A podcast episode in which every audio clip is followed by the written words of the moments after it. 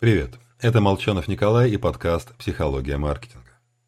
Сейчас у нас везде чат-боты и искусственный интеллект. Допроситься кожаного мешка из техподдержки – нетривиальная задача. Но все же они существуют, получают зарплаты. Что несколько бесит акционеров, поэтому любая компания стремится сэкономить на количестве операторов колл-центра. А это значит, что клиентам нужно ждать в очередь. Только ждать никто не любит. Поэтому, когда мы звоним в службу поддержки, первое, что слышим, это музыка. Не просто для красоты, а потому что музыка способна уменьшить субъективно воспринимаемое время.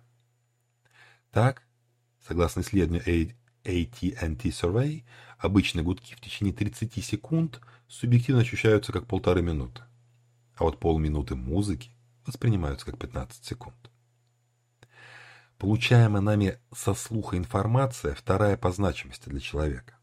И лучше использовать этот канал, не только звонки.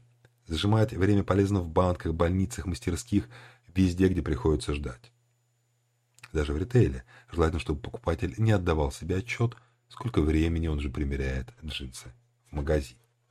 Так что правило такого большого пальца – сложные музыкальные треки лучше, чем простые, удерживают внимание. А вот стиль музыки уже зависит от целевой аудитории. Поэтому помним, люди, как правило, на протяжении всей жизни предпочитают ту музыку, которую любили в 15-20 лет. Всего вам хорошего, с вами был Николай Молчан.